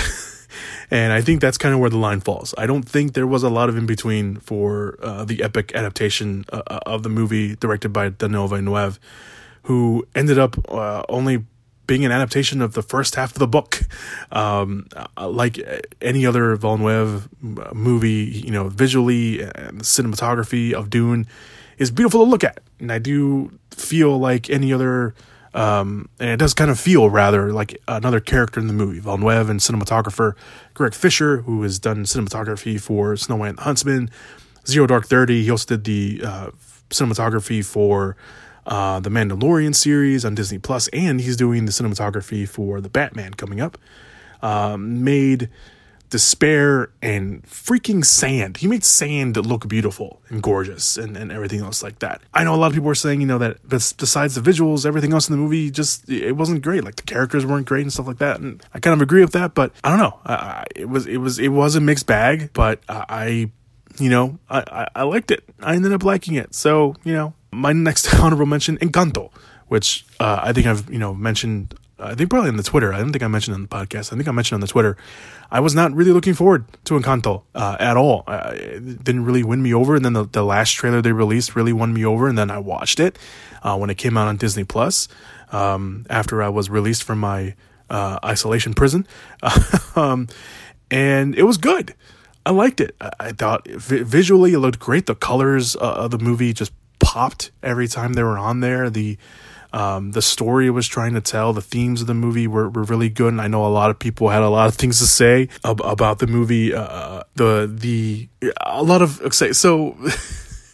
I'm trying to put this in a way that doesn't offend uh, anyone who doesn't know what I'm talking about. Uh, so, if you ask any Hispanic uh, or Latino uh, person, uh, you know what they thought about Encanto, like the real theme of it all, they will tell you that they either felt personally offended, personally attacked, or um, saw with someone that didn't get that part of the movie. And uh, everyone who knows what I'm talking about knows what I'm talking about. So if you don't know what I'm talking about, go go ahead and ask one of your mm, uh, Hispanic or Latino friends. Uh, but I really liked Encanto. Uh, I really did. The, the, story was great. The the, the visuals were great. The, the songs were, were pretty were pretty spot on too. So um, yeah, I, I really liked it, especially for a movie that I didn't have any you know expectation for whatsoever. Next on the honorable mention list, um, the Fear Street trilogy, all of them, 1994, 1978, and 1666. Uh, one of the biggest, and not the biggest, uh, Netflix ambitious release schedule and, a gamble really for was for the Fear Street trilogy. This was originally set to come out in theaters, and they were going to follow the similar format. They were going to release a movie at the beginning of the year. They were going to release the, the release the next movie, you know, months afterwards, and then release the next movie, you know, months after that as well. So Netflix kind of took that approach, but they were like, no, no, we're not going to re- we're not going to wait months. No, we're going to release it back to back to back every week. So that was really cool. Uh, of course, this is again based off the R.L. Stine uh, book series, and you know he had you know Fear Street, and of course he had Goosebumps as well. Um, so uh, they really made this feel like an event. You know, they really put a, you know their you know their eggs in a basket with this, and thankfully it worked. It was pretty. I was pretty excited from the start for this project when when it was announced because I hadn't read a lot of Fear Street. I don't think I've read you know I probably read like one maybe one or two, but I knew what the series was. I, knew, I knew that it was you know kind of the more adult take on you know horror than than Goosebumps was. So uh, when it was announced, um, you know, especially uh, you know how the movies were going to be announced, like everyone was like, "Why is it going backwards? Why are they doing that? That's that's dumb. Why are they going to do that?" Like I know, like I saw a few people have been like, "No, I'm going to watch them in order. I'm going to watch 1666 first, and then you know 78, and then 1994." Uh, yeah, we were dumb for thinking that because obviously they knew what they were doing. Uh, so the order of the movie makes sense. You know, the main storyline takes place in 1994, and then we, you know, 1978 acts kind of like as a as a bridge for certain characters from the first movie, giving us context for the others. And then 1666 goes back in time to how everything started and does something really fun and interesting to finish out the whole story overall. The core characters are really great. Mainly our, our leads in um, Kiana uh, Madeira. I think I don't know that's how to pronounce the last name. Uh, she plays Dina. Uh, she steadies the trilogy, which is saying a lot considering what the script and the story have her doing. Sadie Sink uh, keeps the story going in the middle entry as Ziggy. Uh, of course, she you know very familiar with Netflix and and you know preteen stories with Stranger Things and stuff like that. Uh, Ryan Simpkins as Alice in in that um, in that middle part as well does a really great job, and the period change in 1666 never really feels jarring uh, as the past two movies uh, really prepares us for it. So it's not like all of a sudden this big time jump is gonna you know make you feel like odd or, or, or indifferent. Like no, it, it it makes sense for what they're trying to tell. Of course, for being a horror movie, there are some pretty cool kills and gore. I think 1994 probably has the coolest kill in the trilogy, and I think one of the coolest kills I've seen in a horror movie lately, and one that I didn't see coming at all. Uh, the killers, the killer characters are very interesting, but I think execute, uh, with the exception of only a few of them, most of them are just kind of there for show and to look at and to look creepy. I would have loved to get to know some of those more characters or get some explanation from those characters. We just, we just, we just don't get them. And while I really like the trilogy for what they were also able to do, the trilogy isn't without its faults. Uh, the constant needle drops in 1994 kind of took me out of it. Uh, 1978 kind of runs into a very slight and minor pacing problem where the uh, for for the movie and and yeah, kind of uh, it feels like it kind of stops and then it revs up again.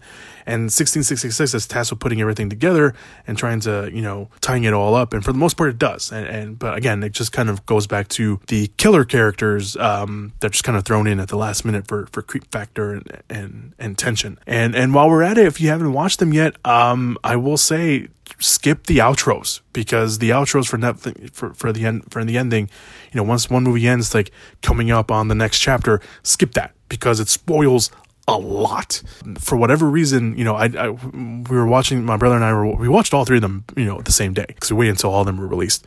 But we watched it and then the segment came up and then we realized that the outro and the segment for what's coming up uh, for for 1978, uh, it really spoiled the movie.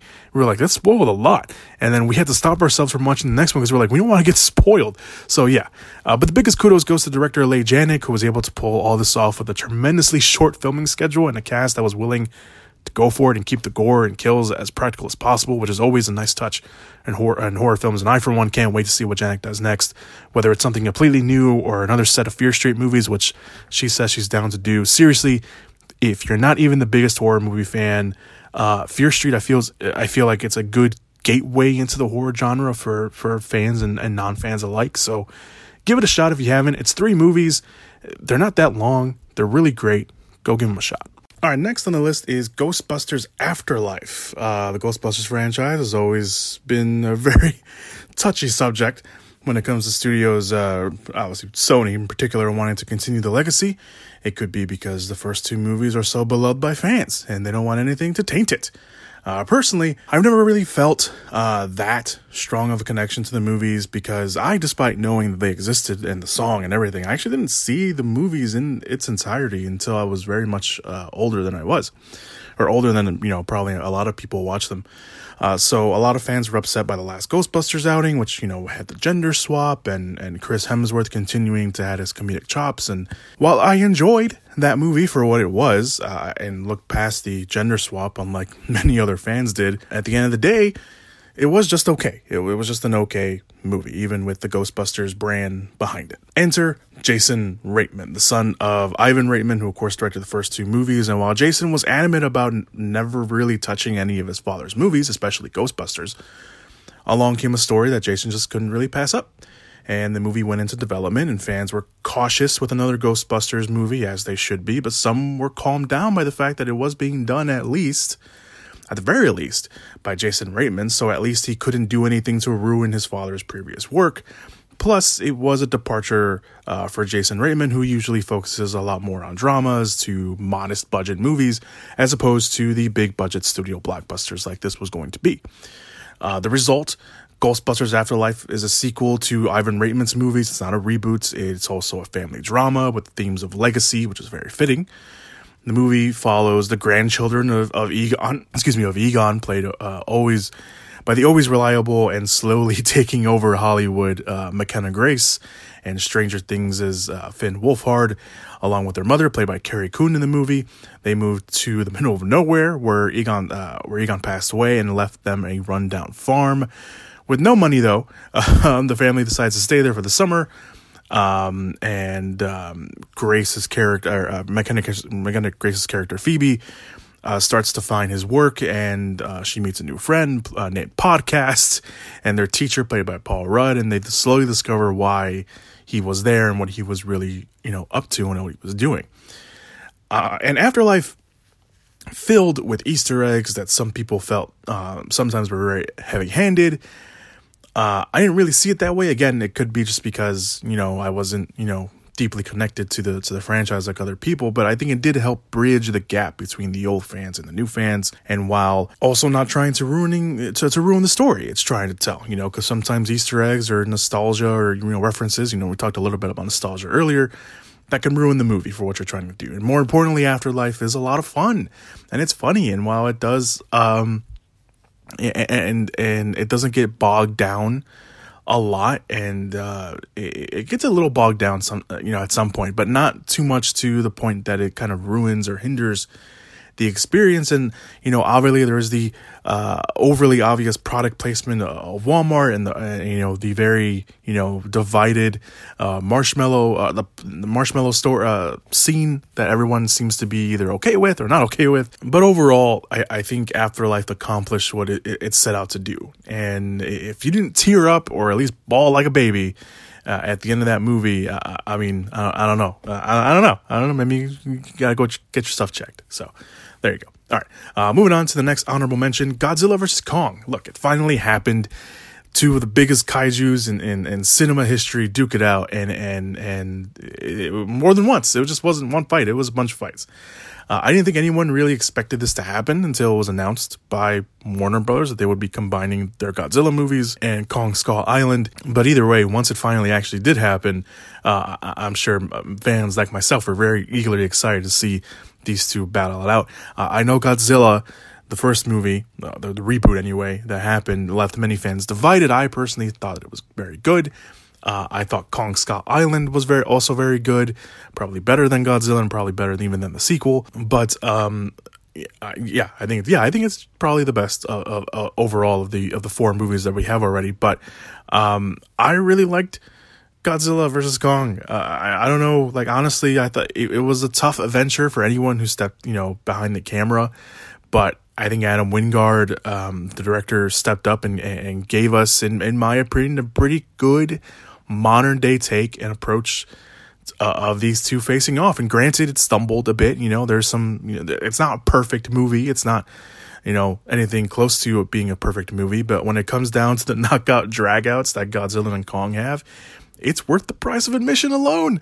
Uh, I'm very lucky that I got to see this on, on a big screen. Uh, so I, am maybe that you know changed my opinion. Uh, however, uh, with all the goodness, like I mentioned, there was a lot of missteps. The villains in the movie uh, weren't very um, fleshed out at all. I felt like they were just kind of there they didn't really do anything. They didn't really feel like they were real half the time. Um, I felt like they were just rushing sometimes uh, through the scenes just to get to, you know, another massive point of the story or just to get to more Godzilla and Kong. Um, the returning characters of Millie Bobby Brown and Kyle Chandler really don't serve that big of a purpose, really, when you think about it. They're kind of just there, especially Kyle Chandler, who just probably showed up for a couple days and got a nice paycheck at the end of the day. Um, but the best part of the human story was uh, Gia, played by uh, Haley or Kaylee Hottle, uh, who is actually in real life a death actress. So you know uh, that that yeah, that was pretty cool, and we are seeing a lot more of um, the death community being um, represented in Hollywood, which is which is very very cool. Uh, but her connection to Kong, make uh, you know, having her be the kind of adopted daughter to uh, Rebecca Hall's character in the movie. I thought that was I thought that was a nice touch. I thought that was really cool. So, and, and again, at the end of the day, the the the big battles with uh, Godzilla versus Kong, just you know, it was awesome. It, it really was. I, I, don't know. Is there missteps? Yes, there's obviously missteps, but you know, just seeing those two fight it out on the big screen was was very much worth it. Uh, the next honorable mention uh, is Jungle Cruise. Uh, Disney, you know, loves turning now their amusement park rides into movies. Uh, and of course, Jungle Cruise was was the latest one. Uh, it's a pretty simple ride, really. Uh, I remember right. I, I, have vague memories of riding it when I was when I was very young. When I went to go uh, do it before they, you know, eventually closed it down. And now they brought it back because of the movie. Um, it's a simple ride to go down river with some animatronics and statues of animals and, and stuff like that. And you listen to the cringe-worthy jokes by by the captain that you know they carried over to the movie. And here, you know, they up the stakes. You know, you got Dwayne Johnson playing the the captain who uh, takes uh, Emily Blunt's character and her brother, uh, played by Jack White, take them down the river to search for a mysterious and mythical fable tree that can grant people eternal life. Uh, and of course, not the only ones after it. You know, Jesse Plemons plays a character who's you know very comedic and, and stuff like that. So, and you got the supernatural uh, aspect of it all. So it was it was it was good. I wasn't heavily sold on Jungle Cruise at first, despite being a fan of Johnson and Blunt. Um, but the later the the later trailers really helped me get excited for the movie and finally watched it. I had a lot of fun with it. It was a lot of fun. Uh, the chemistry between Johnson and Blunt is is very very good. Um, it, it, was just a lot of fun. It was definitely inspired by the African Queen, uh, the African Queen, which they took a lot of inspiration, uh, a touch of Romancing the Stone, and of course some you know Pirates of the Caribbean. Um, you know, feel to it uh, there. You know, overall, Jungle Cruise was just a ton of fun. I mean, I don't know what else to say other than then it was a ton of fun. And if you, you know, were, you know, borderline on watching or not, I, would say give it a chance because it was very, actually very good. Uh, the next honorable mention is Last Night in Soho. Uh, I know a lot of this, you know, left a lot of people uh, divided as well. Um, and I get it, you know. I, I mean, I, I, understand it. You know, a lot of people were very, uh, had a lot of stuff to say about the execution uh, uh, of you know the whole mystery aspect of the third act of the movie, and and um, I get it. I understand it, and yeah, I probably could have used a little bit more work, but I think uh, at the end of the day, you know, I'm just a huge fan of Edgar Wright, so maybe you know maybe I'm a little biased. I don't know. Uh, you also have you know uh, the great performances by Thomasin McKenzie, who you know is making a name for herself in Hollywood after you know Jojo Rabbit, and um, she was in another movie that I highly recommend that you guys watch if you want to see something else that she was in called Leave No Trace. That's very good as well. That's the first thing that I saw her, and I think that's the first people a lot of. Uh, I'm probably most people probably saw her for the first time in Jojo Rabbit, but you know if you're one of the few people who probably saw Leave No Trace, uh, and you saw her in it. That that's kind of her first kind of breakout role, uh, and now she's in this. And of course, you got you know the always now reliable Anya Taylor Joy in there. And you got like the time travel aspect of it all. The the great uh, scene when um, the when the the first dream sequence, uh, rather when um, Thomasin McKenzie's character uh, Eloise goes in, and you know there's those those those great camera tricks that Wright was able to do. Apparently, they did that as practically as possible, uh, which I thought was really cool. Obviously, they you know had CG you know into it, but uh, they did do a lot of it practically, which I thought was really cool uh, when I uh, when I read it. So um, yeah, I mean, you know, it was it was it was good. Yes, was execution. Yeah, it was. You know, it, it probably could have used a little bit more work, but I think at the end of the day, I still really really enjoyed it. Um, my next honorable mention is *Malignant*. I think anybody who saw this movie had a lot of things to say, and uh, it's directed by James Wan. I think he also co-wrote it as well. Um, honestly, the, the, the modern day master of horror for for a long time. You know, with Conjuring and Insidious and um, he just, you know, he, he, he was great. And then he came back and, you know, he took a little break. He went to do his action thing. He did Furious 7. He did Aquaman. He's doing Aquaman 2. Uh, but he came back to horror with this. And uh, he said that it was inspired by the giallo films. It was also inspired by Dario Argento. Uh, and you got that. You got that a lot with Malignant. And it reunites him with Annabelle Wallis, who was in Annabelle. which I always find funny.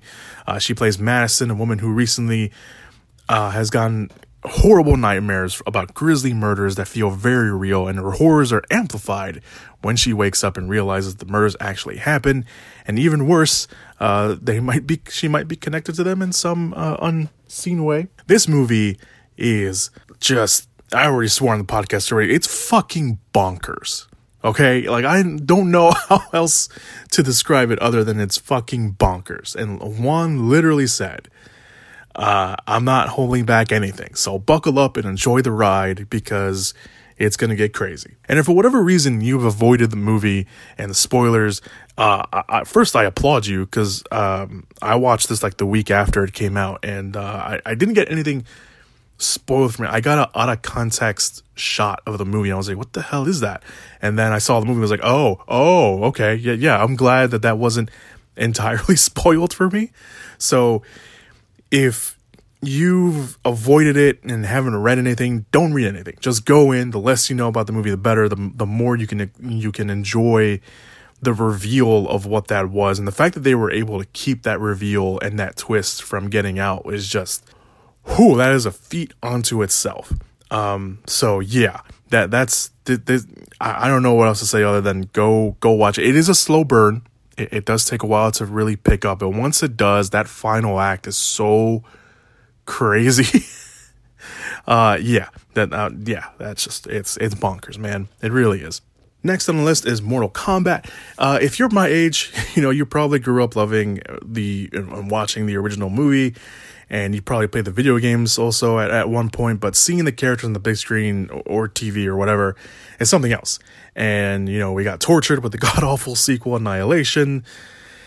Uh, so when word got out that there was going to be a remake, uh, that it was in the works, and that it was going to be produced by James Wan, and that it was going to be rated R, I think it was fair to say that everyone was excited to see what they were going to do. I know I was and then the cast started getting announced and and you know uh, pictures started coming out and the trailer dropped and it just made everyone freak out and and hyped that they were making a proper Mortal Kombat movie. I didn't even care if the movie was was a mess or if it was just going to be decent. I'm I I know that I was at least going to have fun with this movie and I saw it and I had fun with it from beginning to end. Is it perfect? No, it's not. it, it, it is not. It is still you know, there, there, you know, it, it's there's a lot of you know stuff with it. You know, let's talk about the big elephant in the room. The movie is really a prequel. It's not really a Mortal Kombat movie because there is no tournament. There's a lot of talk about a tournament, but there is no tournament in the movie. It really sets up the tournament for future movies. Hopefully, there is one uh, because I, am I'm, I'm very much you know I would totally be down to watch a, a sequel to this. And then of course there's the lead in the movie. Uh, played by Lewis Tan, Cole. Uh, he's kind of our surrogate into this mythical world, which I know a lot of people didn't like. That the movie created a new character, especially if a surrogate into the world, it could have been someone else from the games, like Johnny Cage, who we do get a, a tease for him in the sequel. Uh, but that said, uh, Lewis Tan, you know, did the best he did with best he could with the situation, and um, you know, his character is trying to prove himself that he could, you know, that he is a chosen one and, and everything else like that with all these other characters. So, you know, is he a weak link? I mean, story wise, yes, because he's not from the games. And, you know, obviously, you know, fans are very protective and and and very own, ownery over properties that they very much care about. But you know, I was fine with it. Uh, the rest of the cast is pretty good. Of course, everyone loved Josh Lawson's Kano, uh, as they should have, because Lawson just chewed up all the scenery he was in. And uh, despite knowing um, where his character ended up going, it was nice to see him with the heroes for a little bit. Uh, even though you know he ends up becoming the character that you know we all know he become. Uh, Joe Taslim as uh, Bi-Han Sub Zero was freaking scary, dude. Like anytime he showed up, I think you were just genuinely afraid for anyone because um, they were probably not going to walk away alive or unscathed whatsoever. And of course, um, one of the standouts, another standout besides Josh Lawson's character, at least for me, was um, Kung Lao, played by uh, Max Huang. I think that's how you pronounce his last name. Uh, who honestly could have just been another nothing character, but uh, you know, Kung Lao is you know uh, a, a kind of a popular character from the video games. I know he, I, I love playing as Kung Lao in, in the video games. Uh, and um, he has probably one of the best scenes in the whole movie and the best fatality scene in the whole movie. And yeah, I I I, vis- I just I couldn't help myself when I watched it in in theater. Thankfully, we rented out theater, so I didn't embarrass myself in front of you know strangers. But uh, I would have loved to see that in a theater with fans because I just w- would love to hear their reaction to it when that happened. Because when that happened, I audibly just gasped in the theater. Um, so yeah, there, that, that, there you go. Uh, and then of course, let's talk about the big man himself, uh, Scorpion, played here by Hiroyuki Sanada, one of my favorites, actors and character wise as well. Uh, Sanada's casting really, bi- uh, really hit big for me because I, I love Sanada, like I just mentioned, and the the brief period we saw him as the human character of Hanzo Hasashi was very bittersweet. However, this was something I knew fans were upset about was that we didn't really see Scorpion that much. Scorpion didn't really show up really until the final act of the movie, to the very end really, and um part of me was like, you know what? That's actually kind of cool. You don't want to oversaturate the character. You know, what makes Scorpion so special is that he's, you know, he obviously he obviously is a fan favorite character, but if he was in the whole movie, would have would that scene have been you know, as special as it was. So I, I, don't know. But at the same time, it's like, yeah, you know, we want to see more Scorpions. Hopefully, in the sequels, we'll probably maybe see a little bit more Scorpion. Hopefully, if they bring if they bring it back, I, I don't, I don't see why they wouldn't bring him back but you never know. But that final fight that he has with Sub Zero, uh, which we saw a little bit in the trailers and stuff, that was really the selling point of the movie because, you know, obviously that's what fans want to see. Uh, I thought that was really cool. The build up was cool, the entrance was cool, the fight was cool. I, I really liked it. Again, Mortal Kombat isn't perfect, but um, I sure had a lot of fun with it. So, I mean, that at the end of the day, that's what's important. Right, let's talk about the next movie, uh, No Time to Die. Uh, the Daniel Craig James Bond era is over. The 25th Bond film, No Time to Die, brings a solid run of of of Craig Bond to an end, and the results are fairly mixed, really, when you think about it. Uh, no Time to Die picks up sometime after the events of the last movie, Spectre, and we see Bond and Madeleine, uh, played by, of course, uh, Léa Seydoux, escaping it all, living finally for themselves, and of course, you know that happiness is cut short, and uh, we have a new threat played by uh, Rami Malek, with ties to Madeleine's past. No Time to Die has a lot, and I mean a lot going on. This movie is almost three hours long for for crying out loud. And while you really don't feel the length once you know the action starts, No Time to Die has a lot of loose ends that it has to tie up before you know the reboot potentially of the series or you know however they end up continuing after after this movie. Uh, although it'd be really hard to continue after this movie considering the ending. Although. Um, so even though I, I found myself trying to find out where No Time to Die lands amongst the Craig movies, exactly you know exact listing wise anyway it's definitely not on the bottom and but it's also i don't think it's necessarily my favorite one so far i think skyfall or casino royale are probably uh, my top two, and, and, those will probably switch every now and then. But this one's probably like right there, and this is probably the number three, maybe. So besides Craig and Seydoux who already have a handle on their characters, uh, Ben Whishaw, uh, Q returns, and he's as charming as ever. Although every time I hear his voice, all I hear is Paddington now because he does the voice for Paddington, so that was a little uh, weird. Um, Ana de Armas's character, which you know everyone you know really loves, uh, Paloma. Uh, that that scene in Cuba it was it was a standout action sequence, and you know obviously a lot of people want uh, her to come back. She came in and she did what she had to do. She was great, and she left. So you know uh, if they never bring back her character, I think you know what they what we saw was was enough. Um, of course, there was the new 007 agent played by uh, Lashana Lynch.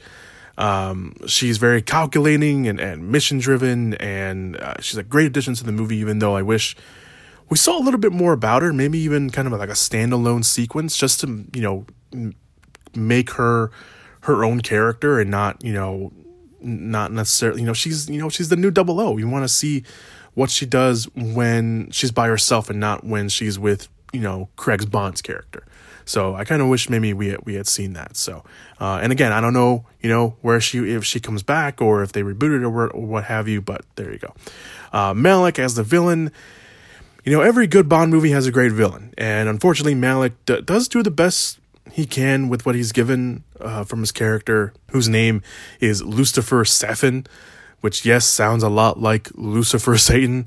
Um, he's not the best villain, even in, in the Craig era, to, to end with. And the whole concept of his plan sounds terrifying, and it really is when you, if you sit down and think about it. But I don't know. I think it just it felt a little too far left, right, a little too you know out there uh, for the series uh, Bond movies that always kind of seem to be, you know, grounded it for the most part. So I don't know. It, you know, it's just, you know, it's, it is what it is. Overall, I did enjoy No Time to Die. I, did really like it despite some of its missteps.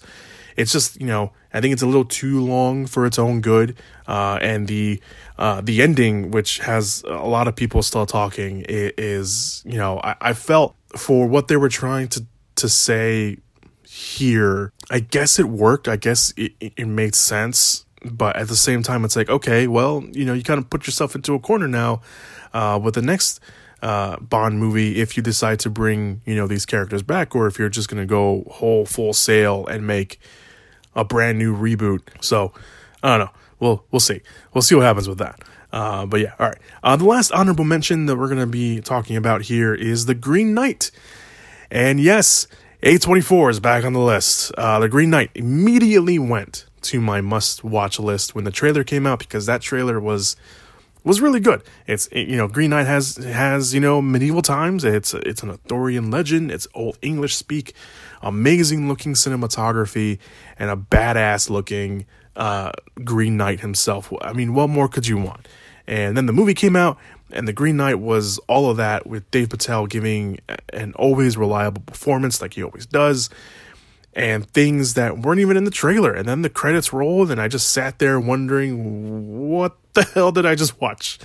In a good way, of course. Um, Green Knight is filled with just tremendous imagery and themes and ideas that I'm sure you know everyone. I, I, I, you know haven't done too much research, but I'm sure you know there's been a lot of articles about the Green Knight, and you know uh, from the production design is amazing, along with the design again of the Green Knight, played by the uh, awesome Ralph Ineson, who from from The Witch. You know his voice is immediately you know uh, recognizable. Um, this is you know kind of everyone's dream of a movie, I guess. If you you know if you're a production designer and stuff like that, but is the movie too slow for its own good? Maybe the movie does rely on its you know art house style, um, style over substance approach a little bit, maybe too much. Um, but that said, uh, when it comes down to the acting and everything, you know, Dev Patel does a great job. Alicia Vikander pulls double duty here. She plays uh, two characters. Joel Edgerton shows up as a mysterious character, uh, which if you've read, you know, the the the you know the legend uh, of um, the Green Knight, uh, you know you probably kind of know his connection a little bit, but maybe not because the movie isn't necessarily fully clear with who the Green Knight is and and stuff like that. So, um, is it a little too art housey for me personally? Maybe, but there's no doubt that the Green Knight is hands down visually one of the best looking movies of the year, no doubt about it. So there you go. Uh, other other notable movies I just want to point out. I think I mentioned La- Ryan the last night earlier. Uh, the French Dispatch was the new Wes Anderson movie. Not my favorite, but I still want to put it out there because it is you know it, it is Wes Anderson and, and some of the stuff that that happened in the movie was was pretty good. Um, Eternals, I still will mention Eternals. I know Eternals is very has a very mixed audience and bag and stuff like that. So there is that. Nomadland, which came out very earlier this year, technically last year movie, but didn't get a wide release until this year, and that's when I watched it. So there is that.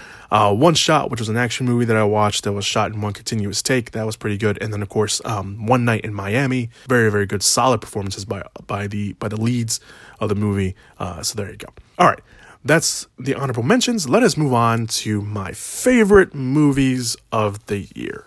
All right, so my first favorite movie of the year, uh, we have Belfast. I didn't. Ha- I had zero intention to watch Belfast. I'm not. I'm not gonna lie to you. I had zero intention to watch Belfast, like at all. I didn't even know it was coming out until a couple months before it was released, and then I heard some pretty good things about the movie and stuff like that. So I was like, you know what?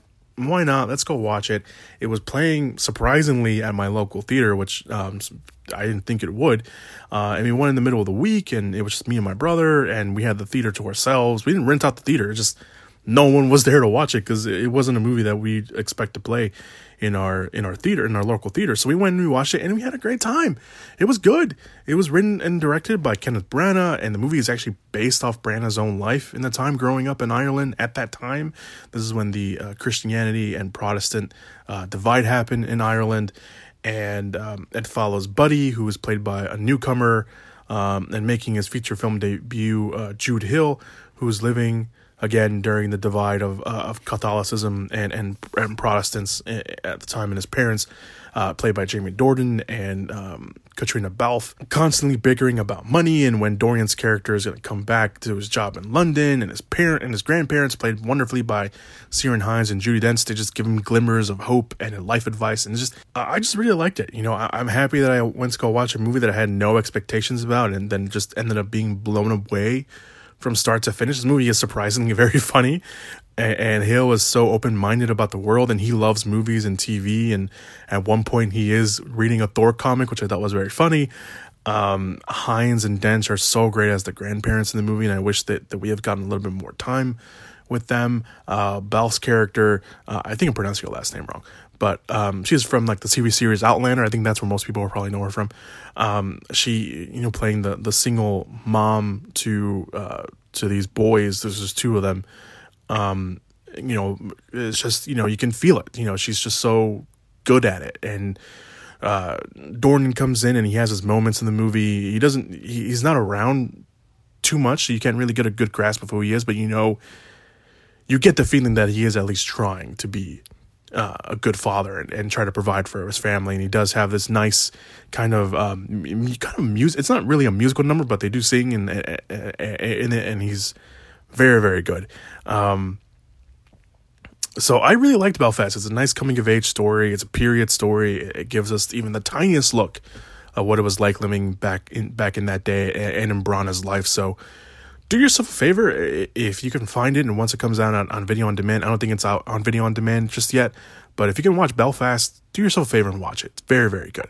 It is in black and white. Uh, the, the beginning of the movie starts off in color because it's showing you the like the present day belfast and then it switches over to black and white when it's telling its stories but it's very very good. Uh, moving on to my other uh, but my next actually favorite movie of the year free guy um, it feels like the movie shouldn't have worked or been as as much fun as it was, but it, it was. Uh, directed by Shawn Levy and and of course uh, Ryan Reynolds and Judy uh, Jodie Comer. It, it's it's a uh, fun action adventure comedy that is funny. It's charming, and at the end of the day, it has a lot of heart, and and that's what's important. And you know, Reynolds plays, uh, you know, a guy, uh, a bank teller whose dreams of, uh, of something more in his life. Unbeknownst to him, he's actually an, a, a, malfunctioning uh, NPC character in a video game and one of the most violent, ruthless open world video games that, that that's around. And um, he eventually meets uh, Millie's character, who is played by Comer, who has entered the game for her own reasons and tries to take down the game from the inside while also trying to tell him that he is not a, a you know a real a real person. He's just a person from a video game. So um, the majority of it does fall on Reynolds, who is obviously more than capable of doing so, and has and, and is one of the things that I liked about Free Guys. He doesn't try to make it also doesn't try to make the non video game audience feel dumb or left behind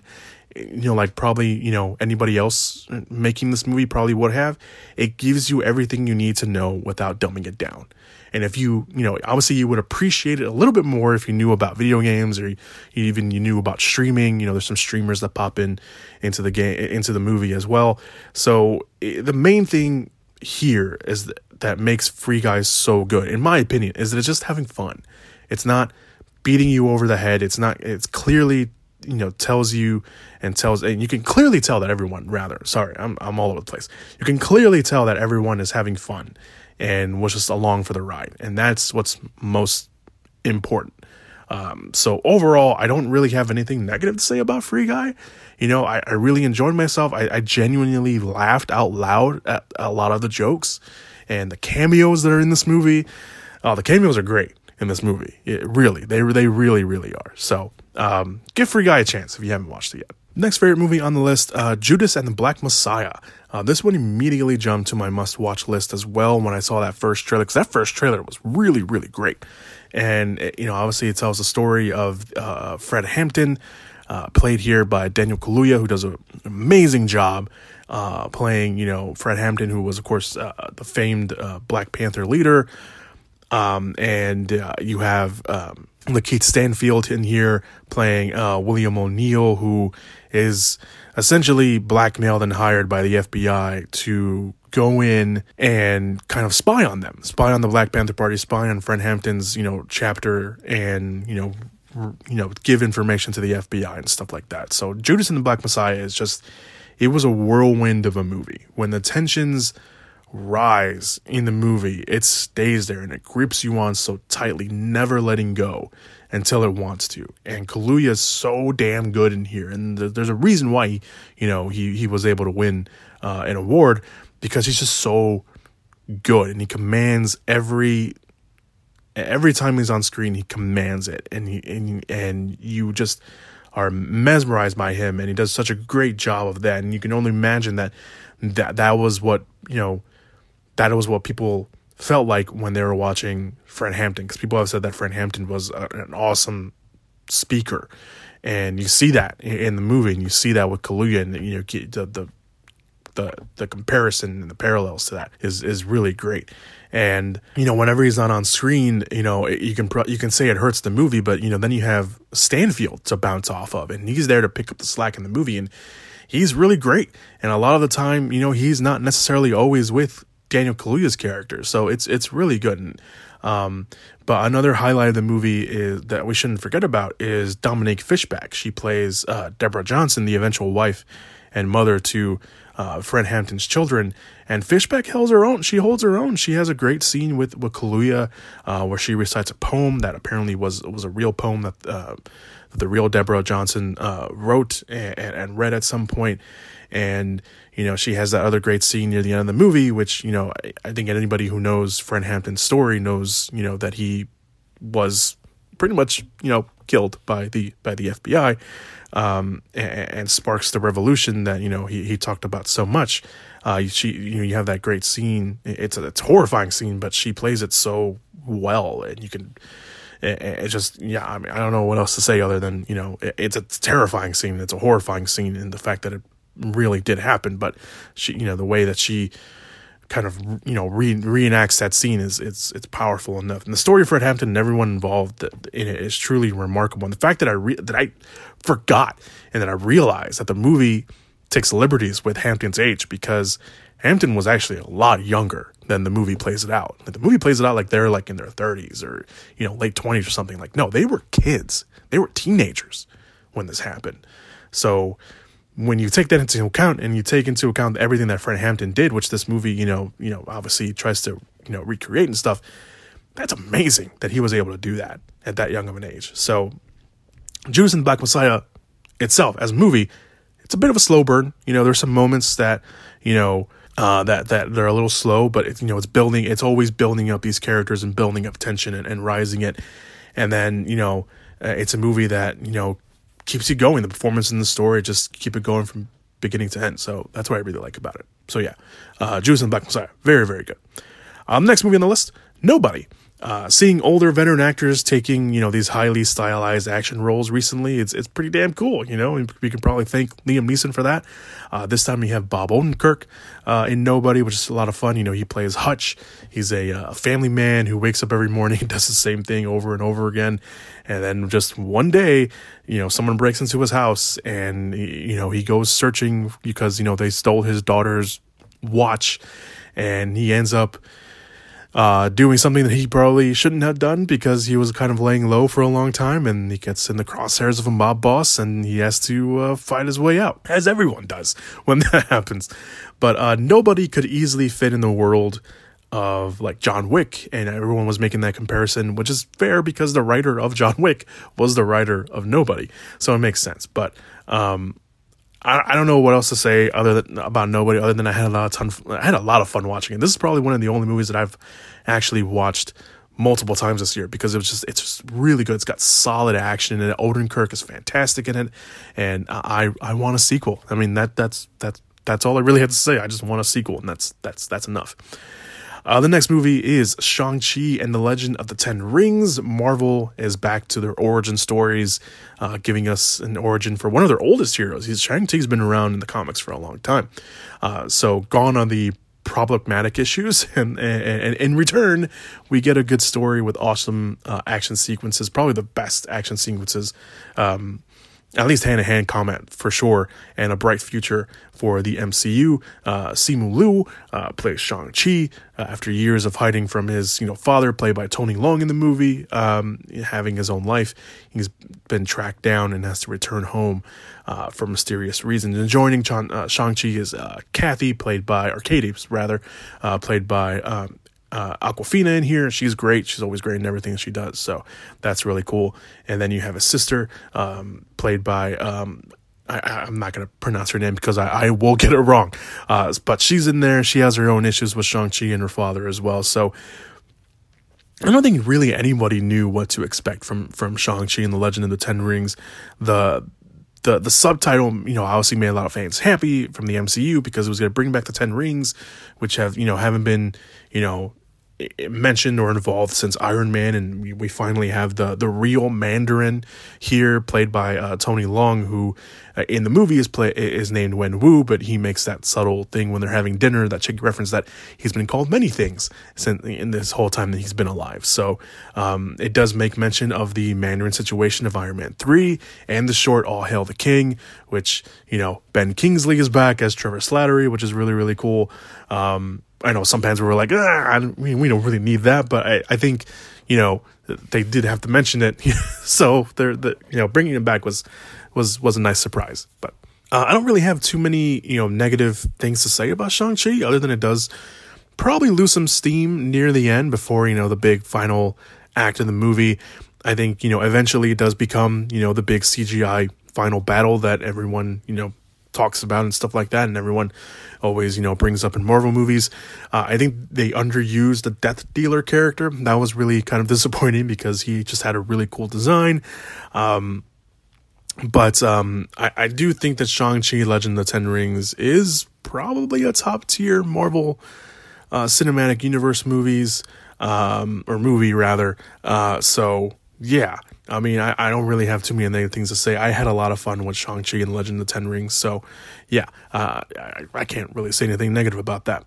Uh, so, moving on from one Marvel movie to another, uh, my next on the list, just because that's how it works out uh, alphabetically, Spider-Man No Way Home. Um, you know, I I, I, did a podcast about Spider-Man No Way Home, my, my reaction to it. I don't know what else I can add other than it's still really, really great. And the fact that they were able to pull this off is something else. That that's it. That's all I'm gonna say about about that. Um, so let's move on to the next uh, two. We only have two left. We have uh, the next one is again uh, just the way how it works out alphabetically. Uh, the Mitchells versus the Machines, and this movie was another movie that I wasn't really invested in. I, I, didn't really know if I I didn't really know if I was going to be interested in watching it, and then I saw it because you know we were all at home and we are like, you know what, let's just let's just watch it, and this ended up being. I think if I really had to look down at everything, I think this is probably my favorite movie of the year. It's definitely one of my favorite animated movies of the year, for sure, hands down. But maybe overall one of my favorite movies of the year too. The Mitchells vs. Machines. Um, it's on Netflix if you want to watch it. It follows Katie, who is voiced by Abbi Jacobson, who gets accepted into a prestigious film school far from home, which is what she wanted. Uh, her father, voiced by Danny McBride, who doesn't completely understand her movies and secretly not ready to let you know let her go and, and grow up and, and move away, packs up the whole family of herself, of himself. Uh, Katie, their mom, played uh, voiced rather uh, by Maya Rudolph. Their younger brother, uh, voiced by one of the directors of the movie, Michael uh, Rianda, and their dog to take Katie to the um, to the school, which is so it's a uninvited, un, unplanned road trip across the country to drop her off, uh, which Katie does not want. Unfortunately for them, an AI named Pal, voiced by Olivia Colman, comes to life and decides that humans aren't worth it anymore, and the robot uprising has begun. And now the Mitchells, with all their bickering and all, might be their only hope, or might be humanity's only hope to to save the world. So, I, again, really, I loved. I'm not gonna sugarcoat it. I loved The Mitchells versus the Machines. I told you, this might be my favorite anime movie of the year. It might be my favorite movie of the year overall if I really think about it. I had so much fun watching this. I laughed way harder than I thought I would. The jokes land perfectly. It's absurdly wild and more funnier than it needed to be. There's a mall sequence in this movie that is just, it's so, it had no reason being as funny and as fun as it should have, and it was. And the message of the movie is great. It's a great night in for the family, or if you just want to watch a great animated movie. I, I can't, you know, say anything else other than positive things about the Mitchells versus the Machines. Honestly, I I love it. I, I really did. Right, in the last movie on my favorite movies of the year, again, just this is how it worked out. I probably should have switched it because I was going to talk about it. The Suicide Squad. Look, I was not a fan of the Suicide Squad, the first one. There were some things that worked, like Margot Robbie's Harley Quinn, and you know, granted, she went on and you know did Birds of Prey, and it was the first live action Harley Quinn that we've gotten. So there, there was that. You know, Will Smith as Deadshot was pretty cool too. But I think the majority uh, the majority, uh, the reason why we disliked uh, the first Suicide Squad is, you know, we all those reports of studio interference. Which look, it's it's technically their movie. They they are allowed, but sometimes, and I stress this very much, sometimes it might be best just to let the director you hire do their job. But uh, there you go. Anyway, jump forward in time. We got Warner Brothers giving another go at the Suicide Squad, and this time with a much brighter, color palette, a new director in James Wan, or James Wan, James Gunn, um, and a slew of new characters that, let's face it, we all knew were going to die at some point. But more importantly, again, a new director in James Gunn. And Gunn brought in a much welcome new chaotic energy to the project, so much that while the movie does bring back some characters like uh, like Harley and Viola Davis's um, Amanda Waller, Joe Kinnaman's Rick Flag, and Jai Courtney's Captain Boomerang, the movie felt like a brand new thing. And if you held out, you, you really don't need to watch the first movie because this movie kind of treats it as its own thing. You probably would appreciate, you know, the characters uh, that they return, but at the same time, you really don't need to watch that, you know, first movie. Uh, but Gunn goes full balls to the wall with the Suicide Squad, with the action, the gore, the jokes that that run aplenty. The action here is really what surprised me because clearly his time in the MCU has allowed Gunn to really handle big budget action set pieces. The humor is spot on. It doesn't always work, but for the the the, the humor that does, it it really works, and the characters feel real. We we you know get to the core when we get to the core characters, we're going to follow them through the movie, and you really do care for them and you feel for them and, and, and it really sucks when they're injured or when you think they're, think they're about to die. Um, Daniela uh, Manquires, I think that's how you pronounce her last name. If I'm not, I apologize. Uh, Ratcatcher 2 is really the heart and soul of the movie and her somewhat father-daughter relationship with Idris Elba's uh, Bloodsport, which is really cool, works in the movie as well. John Cena's Peacemaker is obviously, you know, a standout for a different reason. And obviously, he's getting his, you know, TV series that comes out later this month overall, of course, the fan favorite is probably uh, David Dastmalchian's Polka Dot Man, who is the butt of a lot of jokes, but he gets his moments and to, and gets his moments to shine that that really really work in the movie as well. The Suicide Squad does fall into some pitfalls of being a big movie, so we have, you know, to add some stuff to fill out the movie. But uh, while it doesn't always work for the most part, the Suicide Squad is a massive improvement from the last outing, and also had uh, just a, it's a ton of fun and it's really enjoyable in its you know in, in its entirety. So I, I really like the Suicide Squad. You can say it's an improvement from the last movie because it is, but as a standalone movie by itself, if that other movie didn't exist, I think this was also very, very good and probably is one of the best movies of the year um, as well. But uh, if again, if looking at the whole list, I, I, would have to say that probably the Mitchells versus Machines. If I really had to pick one, I think the Mitchells versus Machines is probably my favorite movie of the year. I'm not gonna lie. Yes, Spider Man in there as well, but at the end of the day, I think I liked Mitchells versus Machines that that's it. that is my my list. That's it. Finally, probably you're probably thinking like, thank God he's finally stopped talking. Uh, it is it was a definitely another year of interesting movies that came out this year. So, but at the end of the day, whether my big ass list, what were some of your favorite movies? What were some of your enjoyable movies? Liked at least like frustrating surprises, you know, what have you? Um, did you just give up on movies entirely again because of COVID? I know why I almost did, but you know, thankfully I didn't. Actually, that's not true. I was going to watch movies nonetheless. Um, but nevertheless, here's to another great another great year, another awesome year of movies, hopefully. And a giant thank you to all of you who who have listened to my nonsense of this recap of 2021, but also everyone who has listened to the podcast this last year, and hopefully you come back and continue to listen this year and, and for the whole year and and stuff like that. I got things planned for this year. It might take a little bit for them to fully happen and go into effect because you know of work and stuff like that. So, but uh, hopefully when it does go into effect, you guys like it.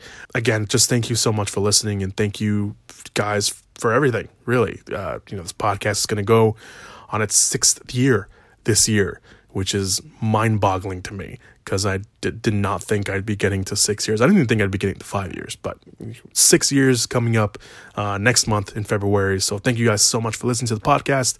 I appreciate all of you. Uh, hopefully you guys are uh, had, had a good year and had a you know good holidays and stuff like that. I know we're like weeks out, but still, this is my first podcast of the year. I gotta you know I still gotta tell you guys that. So thank you guys so much, and I We'll see you guys uh, next week when we bring back the podcast for the weekly roundup of news and everything else like that. So, yeah, make sure to check out all the links down below. Be good people. And as always, uh, considering this is a recap, go continue watching some movies. What you just said is one of the most insanely idiotic things I have ever heard. At no point in your rambling, incoherent response were you even close to anything that could be considered a rational thought? Everyone in this room is now dumber for having listened to it. I award you no points, and may God have mercy on your soul.